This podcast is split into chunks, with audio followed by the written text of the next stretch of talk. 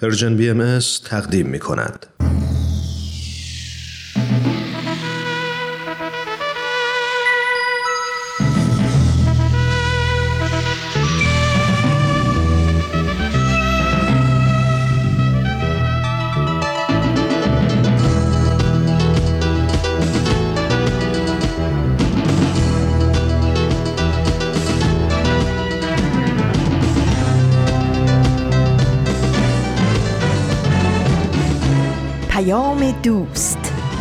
برنامه ای برای تفاهم و پیوند دلها.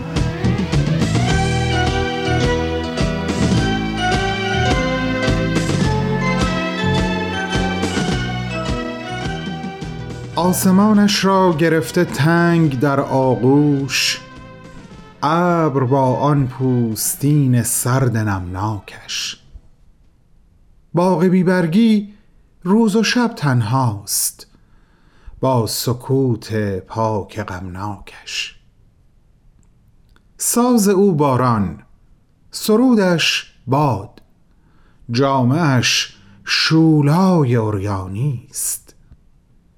باغ بیبرگی که می‌گوید که زیبا نیست داستان از میوه های سر به گردون سای اینک خفته در تابوت پست خاک می‌گوید.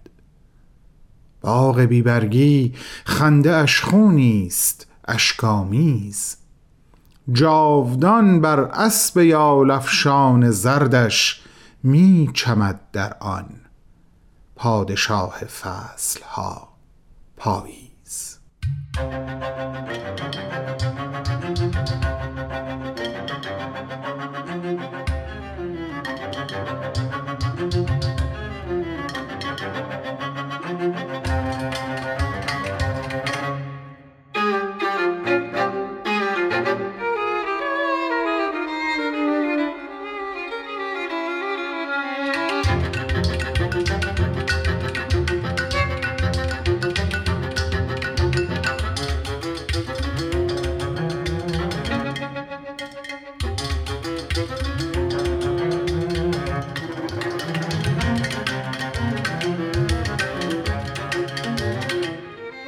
دوستان عزیزم سلام. با علاقه‌ای که شخصا به فصل پاییز دارم چقدر خوشوقتم که درست در اولین روز پاییز سلام رسان رسانه Persian BMS هستم به حضور شما. هفته نو فصل نو بر شما به خیر باشه عزیزم به امروز ما خیلی خوش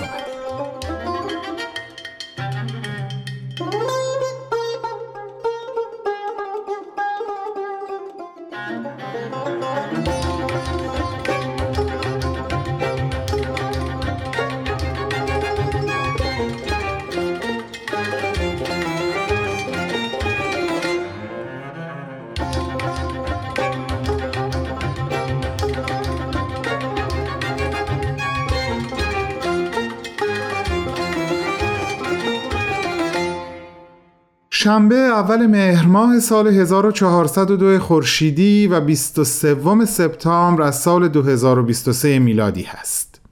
من بهمن یزدانی و شما رو به شنیدن برنامه های امروز که عبارت هستند از سخنرانی و معماران صلح دعوت می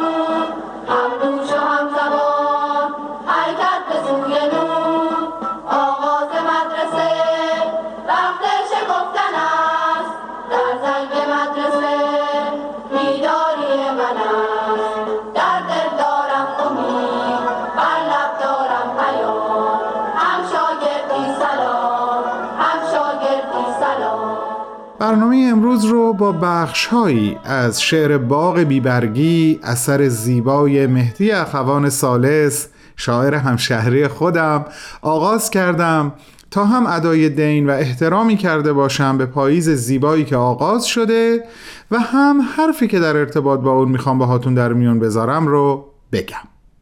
البته در لابلای برنامه ها همونطور که می‌دونین برای عزیزانی برای شنوندگانی که مثل خود من در نیمکره جنوبی سیاره زمین زندگی می‌کنن پاییز ایران با بهار سرزمین میزبانشون همراه و همزمان هست. بر سر سفره طبیعت بشخابی از برگ های زرد و سرخ پاییزی نیمکره شمالی و بشقابی از شکوفه های لطیف بهاری نیمکره جنوبی می‌گذاریم و از تصور این تصویر زیبا از این سفره رنگارنگ در ذهن و قلبمون لذتی بیشتر می‌بریم. شما رو به شنیدن اولین برنامه امروز دعوت می‌کنم و در ادامه باز با شما حرف خواهم زد. بفرمایید خواهش می‌کنم.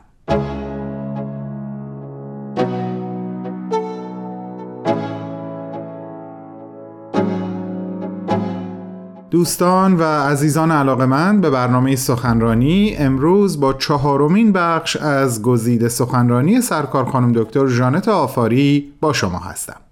خانم دکتر آفاری در سی و دومین کنفرانس سالانه انجمن دوستداران فرهنگ ایرانی که از اول تا پنجم سپتامبر 2022 میلادی یعنی پارسال به صورت مجازی برگزار شد سخنرانی داشتند تحت عنوان ملا نصرالدین تفلیس و محیط فراملی و برون مرزی زاینده آن. دکتر جانت آفاری مدیر کرسی ملیچم در دین جهانی و مدرنیته در دانشگاه کالیفرنیا و همچنین مورخ ایران نوین هستند. از جمله کتاب‌های خانم دکتر می‌تونیم از اینها نام ببریم. سیاست جنسیت در ایران مدرن، انقلاب مشروطه ایران، دموکراسی مردمی، سوسیال دموکراسی و خواستگاه های فمینیسم اگر مایل به شناخت بیشتر دکتر آفاری در زمینه فعالیت های اجتماعی و آکادمی ایشون هستین می‌تونین اطلاعات بیشتری رو در سایت فوبکا.com پیدا کنید. از شما دعوت می‌کنم شنونده این گزیده از سخنرانی ایشون باشید.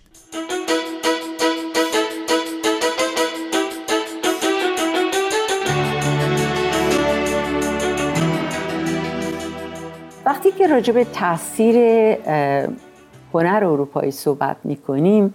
باید بگیم که هنرمندان مولا نصرالدین اگرچه به ارزش های پیشرو اروپایی وفادار بودند ولی از برخی قواعد مسئله دار هنر کاریکاتور اروپایی هم پیروی می‌کردن.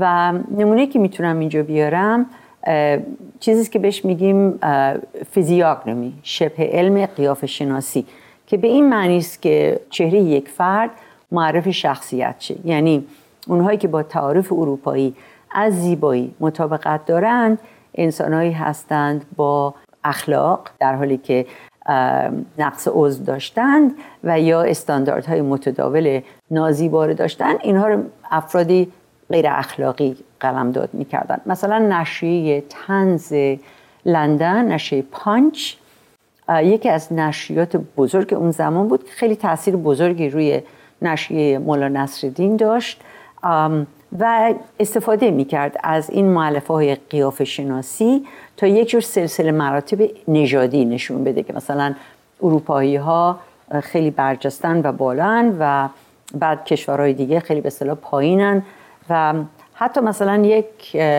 سلسله مراتب داشت از نظر حیوانات که مثلا اروپا همیشه یه شیر بود فرض کنید یا مثلا یک ببر بود فرض کنید و کشورهای خاورمیانه همیشه مثلا به صورت یک موجودات خیلی پایین جنگل مطرح می شدن مولا میاد و این گفتمان رو به عکس می‌کنه. یعنی در نشریه مولا نصرالدین شیر و فرض کنید پلنگ تبدیل میشه به ایران و ترکیه. و به عکس کشورهای اروپایی میشن مثلا لاشخور. و خب این خودش خیلی یک تحول خیلی بزرگی بود در اون زمان. کار دیگه که مولا نصرالدین می‌کنه اینه که از قیافه شناسی استفاده می‌کنه ولی به عنوان یک ابزار ایدئولوژیک و نه نجات پرستانه برای مثال وقتی که از علما یا تجار و یا رهبران مخالف آموزش مدرن و حقوق زنان صحبت می‌کنه چهرهایی رو نشون میده که نوعا ناخوشایندند. یعنی چشمان خیلی خشمگین چانه بلند بدنهای فربه که نشان دهنده شکمبارگی یا فساد یا به طور کلی غیرقابل اعتماد بودن این کرکتر هاست. ولی به عکس وقتی که از علمای دینی تجار رهبران سیاسی حامی مشروطه صحبت می‌کنه اینها رو با چشمان بزرگ و روشن و چهره زیبا متصور می‌کنه.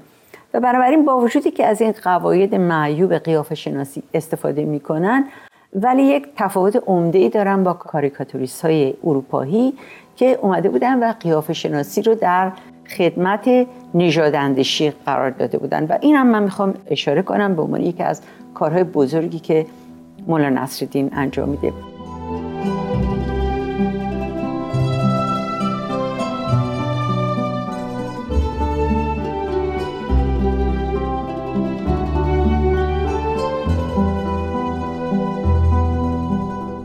دوستان گرامی ما در حال شنیدن گزیده ای از صحبت‌های خانم دکتر جانت آفاری هستیم که در سی و دومین کنفرانس سالانه انجمن دوستداران فرهنگ ایرانی سخنرانی رو ایراد کردند تحت عنوان ملا نصرالدین تفلیس و محیط فراملی و برون مرزی زاینده آن.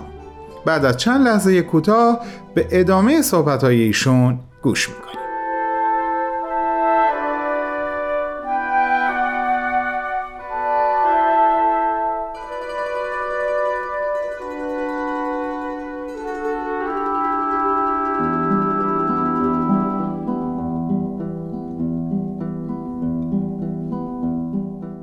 چند کلمه هم در مورد پایان مولا نصرالدین بگم. مولا نصرالدین طی سالهای بعدی از کوران حوادث تاریخ سالم بیرون اومد. جنگ جهانی اول انقلاب فوریه انقلاب اکتبر 1917 جنگ های داخلی روسیه در 1918 1920 وقتی بود که جلیل محمد قلیزاده و همسرش آمدن به تبریز. اتفاقا این مجموعه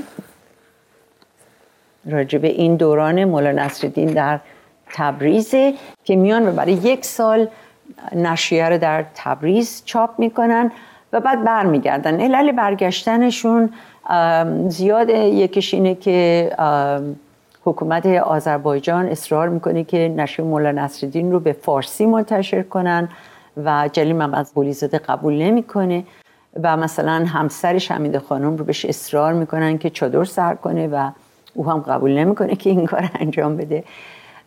و خب دلیل دومش اینه که حکومت بولشویکی میاد سر کار و بسیاری از سوسیال دموکرات های سابق که دوستان نزدیک مولا نصرالدین بودن مثل مثلا نریمان نریمانوف رئیس حزب همت قفقاز اینها سردمداران به اصطلاح جنبش آذربایجان میشن و بنابراین دوستاش میان سر کار و ازش دعوت می‌کنن برگرده نشریه مولا نصرالدین رو در باکو چاپ بکنه و بهش یک پولی هم میدن برای چاپ نشریه مرکزی هم در اختیارش می‌گذارن.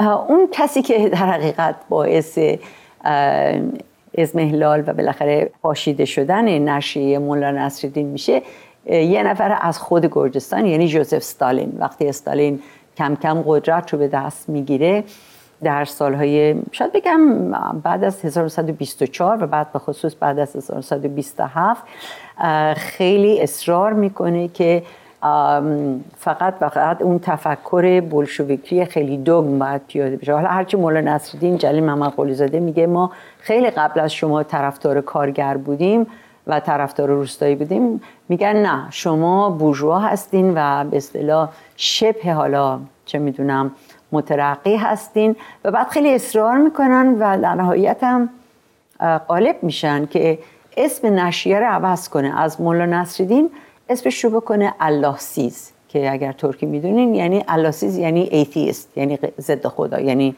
غیر خدا. حالا شما فکر کنید این نشریه اینقدر زحمت کشیده بود در عرض این 1906 تا 1931 وقتی که بالاخره این جریان پیاده شد که یک جوری سعی کنه افکار مذهبی رو با افکار جدید همراه بکنه و خب با تغییر نام نشریه و بعد البته تغییر الفابت که الفابت لاتین میشه اینها مجموعا باعث میشه که نشریه خوانندگانی پیدا نکنه و جلیل محمد قلیزاده هم تحت فشار تراژدی که واقعا اتفاق میافته برای نشریه مولا نصرالدین فوت می‌کنه اما البته با قلبی شکسته چرا که کمی قبل از مرگش شاهد توقیف نشریه بود.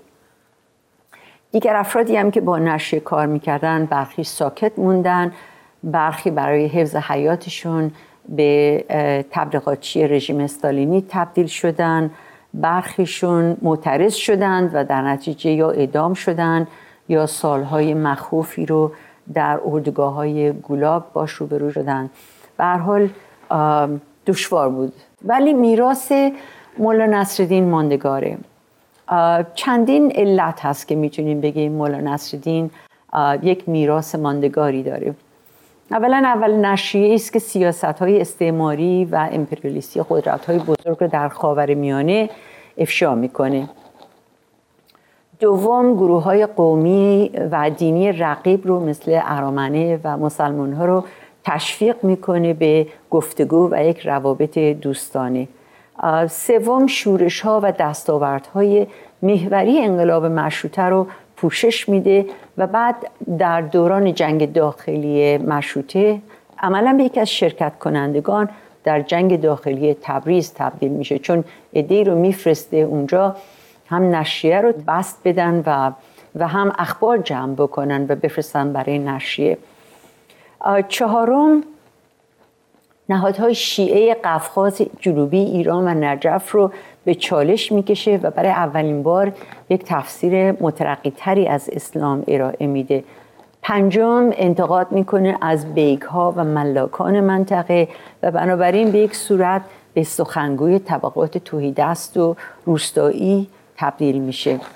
ششم انگیزه میشه برای تاسیس نشری های تنز و کاریکاتور در میان ایرانی ها سنتی که ما اون رو تا اواخر دهه 1970 پیدا می‌کنیم. من خیلی از نشریات مثلا نشریات توفیق اگر برخی از دوستان خاطر داشته باشن خیلی از کاریکاتورهای توفیق رو من وقتی نگاه می‌کنم کاملا می‌تونم ببینم که این تحت تاثیر کاریکاتورهای مولا نصرالدین بود.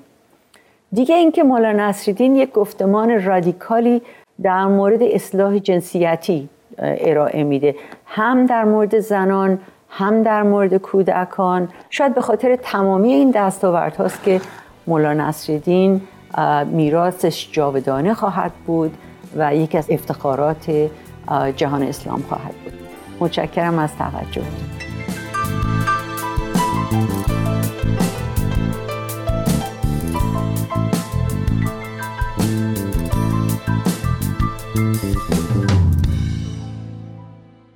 شنوندگان گرامی این بود چهارمین و آخرین بخش از گزیده صحبت‌های خانم دکتر ژانت آفاری از سخنرانی تحت عنوان ملا نصرالدین تفلیس و محیط فراملی و برون مرزی زاینده آن شما عزیزان اگر مایل به شنیدن صحبت‌های کامل خانم دکتر آفاری هستین می‌تونین لینک این سخنرانی رو در وبسایت ما یعنی www. persianbms.org پیدا کنید.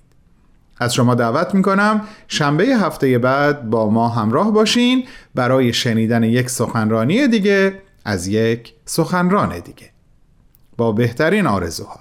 صدای پاهات توی سینه من مثل پاییزه مثل پاییز.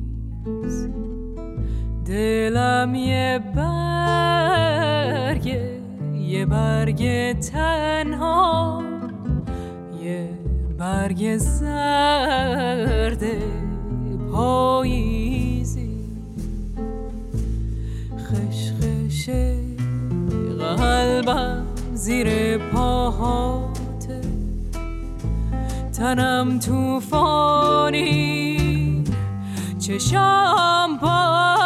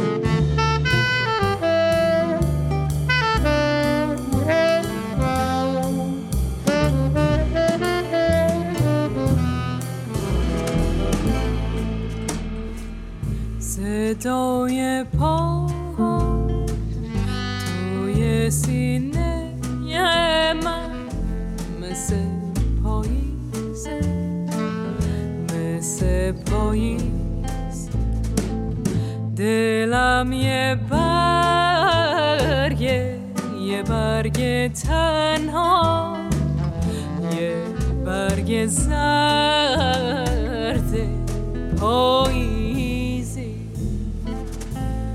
خشخش قلبم زیر پاهات تنم توفانی چشام بارون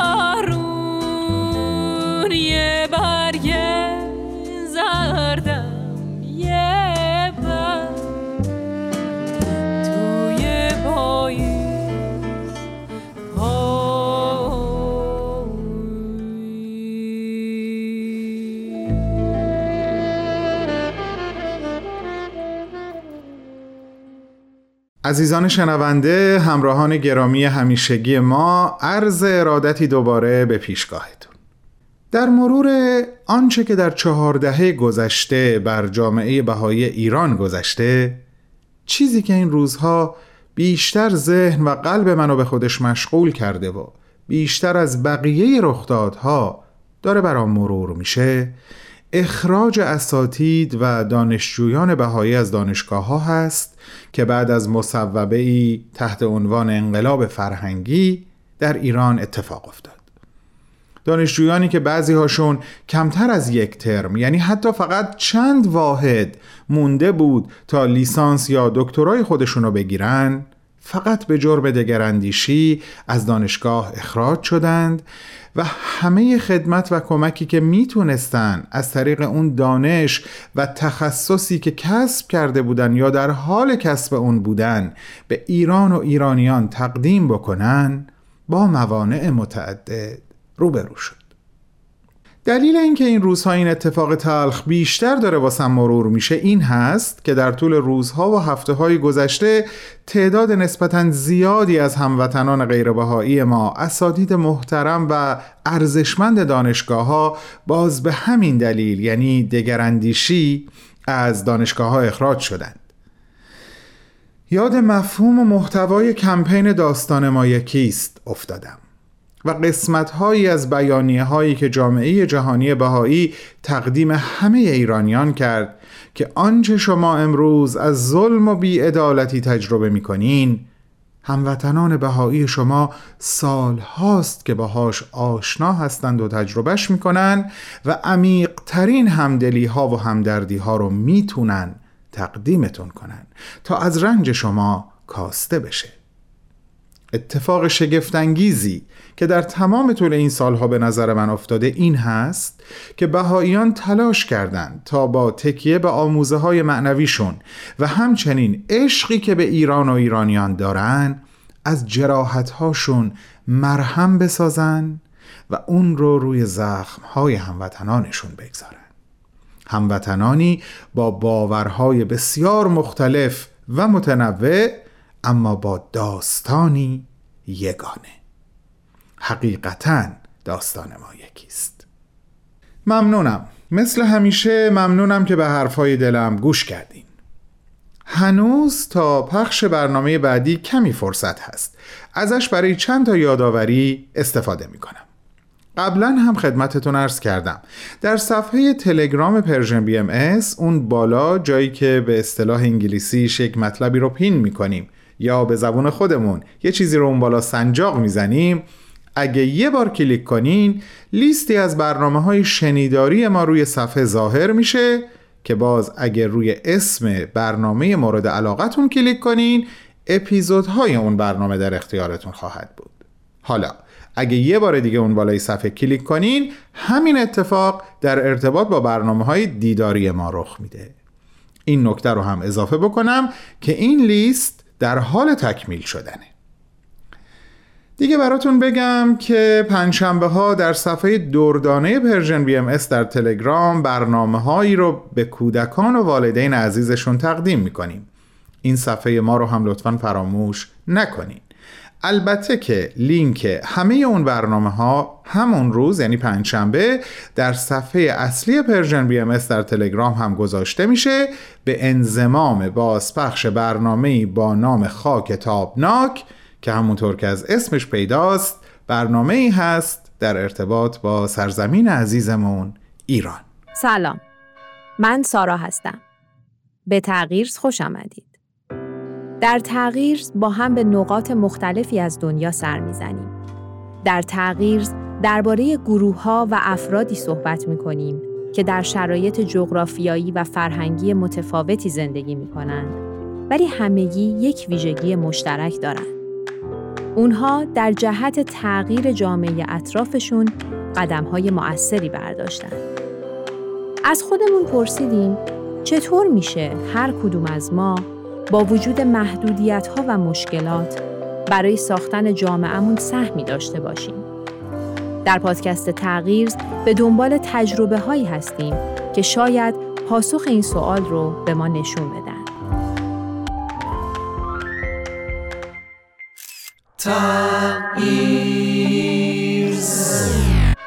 پادکست تغییر هر چهارشنبه از تمامی پلتفرم های پرشین بی ام شماره تلفن هامون رو هم یک بار دیگه خدمتتون میگم. شماره مستقیم ما 0 0 1 703 671 88 88 و شماره واتساپ 0 0 1 847 425 79 98 و اگه مایل بودین به ما ایمیل بزنین آدرسش اینه. info at persianbms.org ما اومدیم. ما اومدیم. ما اومدیم. بچه ها ما اومدیم. ما اومدیم با یک عالم حرف و شعر و قصه تازه.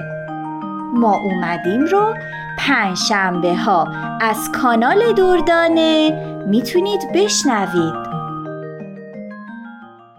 با توجه به اینکه برنامه معماران صلح بازپخش هست و به همین دلیل ممکنه جایی صحبتی بشه یا تاریخ عنوان بشه که با امروزی که دوباره داریم بهش گوش می‌کنیم همخوانی نداشته باشه ازتون دعوت می‌کنم شنونده این برنامه باشید.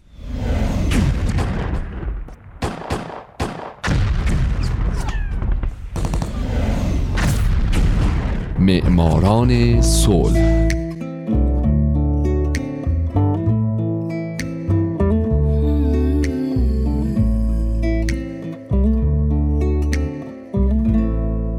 شنوندگان عزیز دوستان گرامی حالا نوبت می‌رسه به معماران صلح.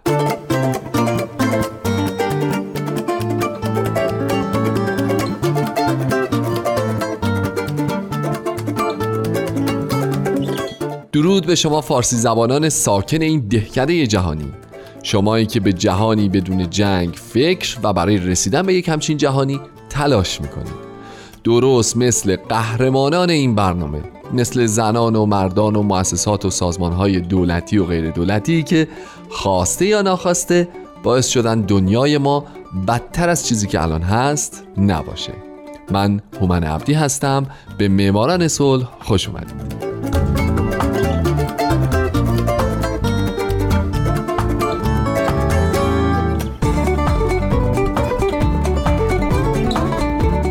این هفته سال 2002 جیمز ارل کارتر یا جیمی کارتر قسمت دوم.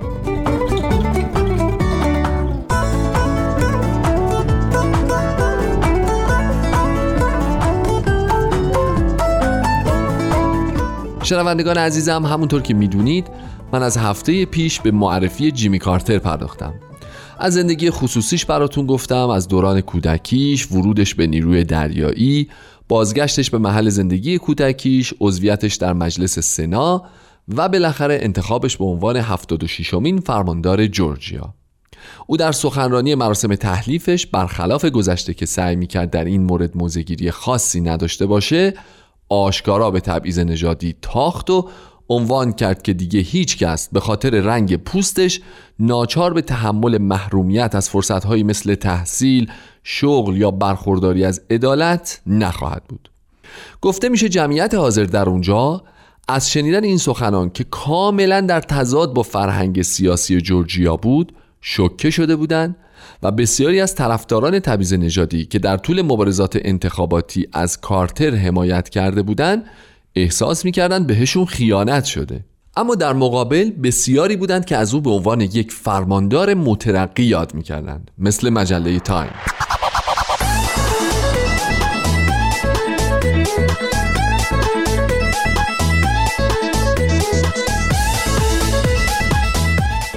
دوران فرمانداری کارتر دوران پرکاری بود. او بودجه بخش های دولتی رو تقریبا به صفر رسوند به حقوق بشر خیلی توجه کرد تعداد سیاه پوستان رو در بین کارمندا، قضات و هیئت مدیره ها افزایش داد و حتی خودش زنی سیاه پوست به نام ریتا جکسون ساموئلز رو به عنوان مشاور خودش استخدام کرد. همچنین او در کنفرانس ملی فرمانداران در سال 1971 به همراه جورج والاس که قبلا طرفدار تفکیک نژادی بود به حمایت از لغو تبعیض نژادی برخواست. علاوه بر اینها کارتر بعد از اینکه دادگاه عالی ایالات متحده مجازات مرگ را از قانون اساسی جورجیا حذف کرد تقاضای تجدید نظر داد و در نتیجه مجددا این مجازات به قانون اساسی اضافه شد. هرچند که بعدها کارتر از این کار خودش ابراز پشیمونی کرد و اعتراف کرد که در مجازات اعدام نوعی بیعدالتی می‌بینه که در اون زمان نمی‌دیده. ضمنا کارتر در دوران فرمانداریش بر جورجیا جلوی ساخت سد بر روی رودخانه فلینت در جورجیا رو گرفت و در نوشتهاش اظهار کرد که مهندسین ارتش آمریکا در مورد هزینه ها و تاثیرات منفی این سد بر منطقه سهل انگاری کردند که خب این باعث توجه طرفداران محیط زیست در سراسر کشور به او شد.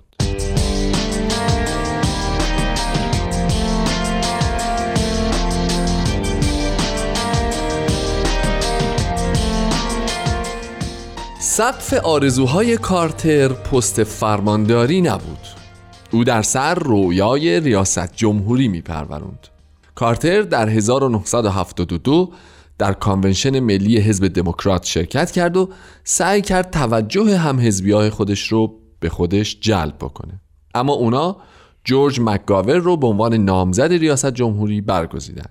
مکگاورن اما از نیکسون شکست خورد و بلافاصله کارتر دست به کار شد و خیز برداشت برای ریاست جمهوری دوره بعد. وقتی کارتر در انتخابات مقدماتی ریاست جمهوری حزب دموکرات در سال 76 شرکت کرد با وجود اینکه به نظر شانس کمی داشت اما از اونجایی که مردم هنوز رسوایی واترگیت در دوران ریاست جمهوری نیکسون رو از یاد نبرده بودند به کارتر که از این ماجرا کنار بود توجه کردند.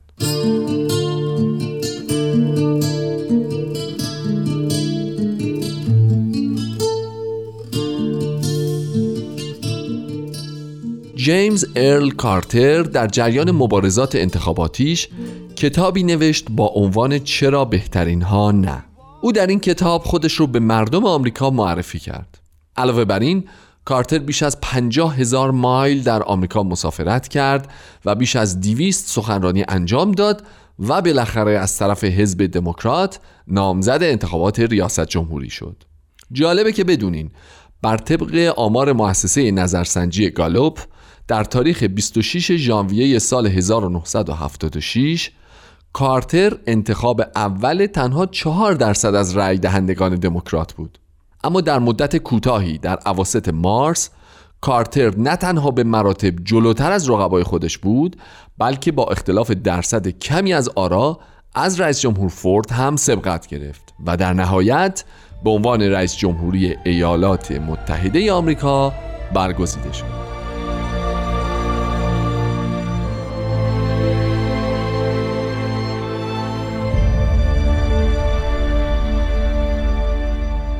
جیمی کارتر برنده جایزه نوبل صلح سال 2002 از سال 1977 تا 81 رئیس جمهور آمریکا بود. او در دوره‌ای به این پست رسید که نرخ تورم رو به رشد بود رکود اقتصادی تداوم داشت و آمریکا دچار بحران انرژی بود. اما با این حال کارتر موفقیت هایی در این دوران کسب کرد از جمله ایجاد 8 میلیون شغل، کاهش کسری بودجه، انجام اصلاحات در ادارات دولتی، عفو سربازان فراری جنگ ویتنام، ایجاد وزارتخانه های انرژی و آموزش و پرورش و ایجاد یک سیاست انرژی ملی شامل حفظ منابع طبیعی، کنترل قیمت و فناوری های جدید. در سیاست خارجی هم کارتر مناسبت های سیاسی کاملی با چین برقرار کرد مذاکرات مربوط به پیمان محدودیت سلاحهای هسته‌ای با شوروی رو به پایان رسوند و با قرارداد کمپ دیوید در سال 1978 بین مصر و اسرائیل ارتباط برقرار کرد.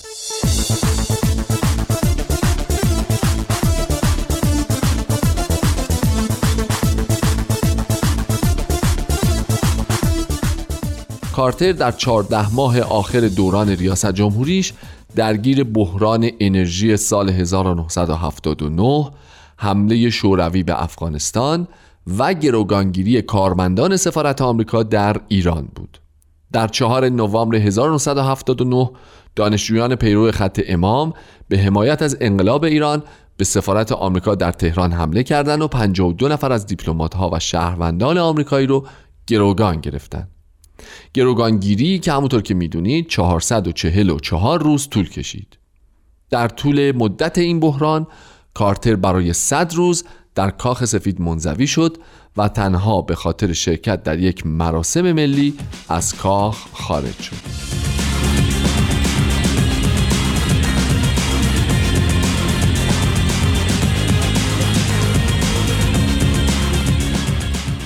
کارتر پس از شکست در آزادسازی گروگانها از طریق دیپلماتیک در 24 آوریل سال 1980 دستور انجام عملیات پنجه عقاب که ما در ایران اون رو به نام عملیات تبس می‌شناسیم به منظور آزادسازی گروگانها صادر کرد. این مأموریت با شکست مواجه شد و طی اون هشت نظامی آمریکایی کشته و دو هلیکوپتر منهدم شدند.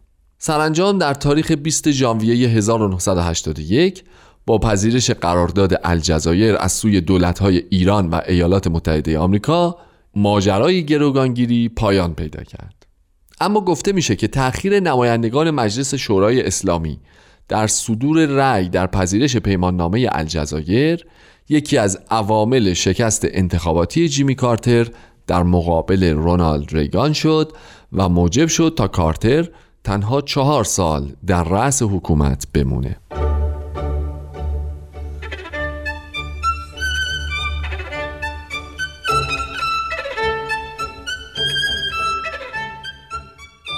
دوستان عزیز شنونده معماران صلح من ترجیح میدم این قسمت رو در همین جا به پایان ببرم و به دوران بعد ریاست جمهوری کارتر در هفته بعد بپردازم.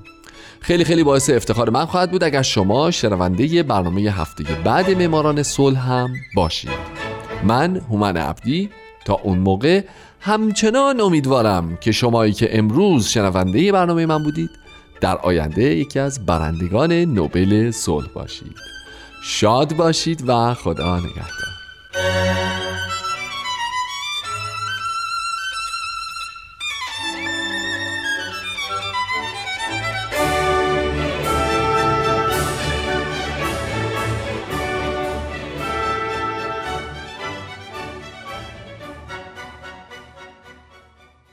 دوستان بسیار عزیز به آخرای فرصت امروزمون رسیدیم. من برنامه رو با بخشهایی از شعر باغ بیبرگی اخوان سالس عزیزمون آغاز کردم و گفتم که مطلبی رو در موردش می‌خوام باهاتون در میون بذارم. اون مطلب این هست. باغ بیبرگی به نظر من هم بسیار زیباست اما نه با تعنه های شاعرانهی که در این شعر موج می‌زنه. بلکه به این دلیل که تمام برگ هایی که خشک شدن و به پای درخت ها ریختن و امروز به قول اخوان بر دوش درختان شولای اوریانی نهاده شده هیچ کدوم حروم یا نابود نشدن. اونها خوراک خاک در بردارنده ریشه های این درختان هستند. درختانی که فقط در چشم ظاهر خشک و اوریان دیده میشن. اما صدها و صدها شکوفه در زیر پوست شاخه ها در حال رشد هستند و در بهاری که قطعا از راه خواهد رسید به زیبایی نقاب از چهره برخواهند. میگردم میبویم مطرت را. ایران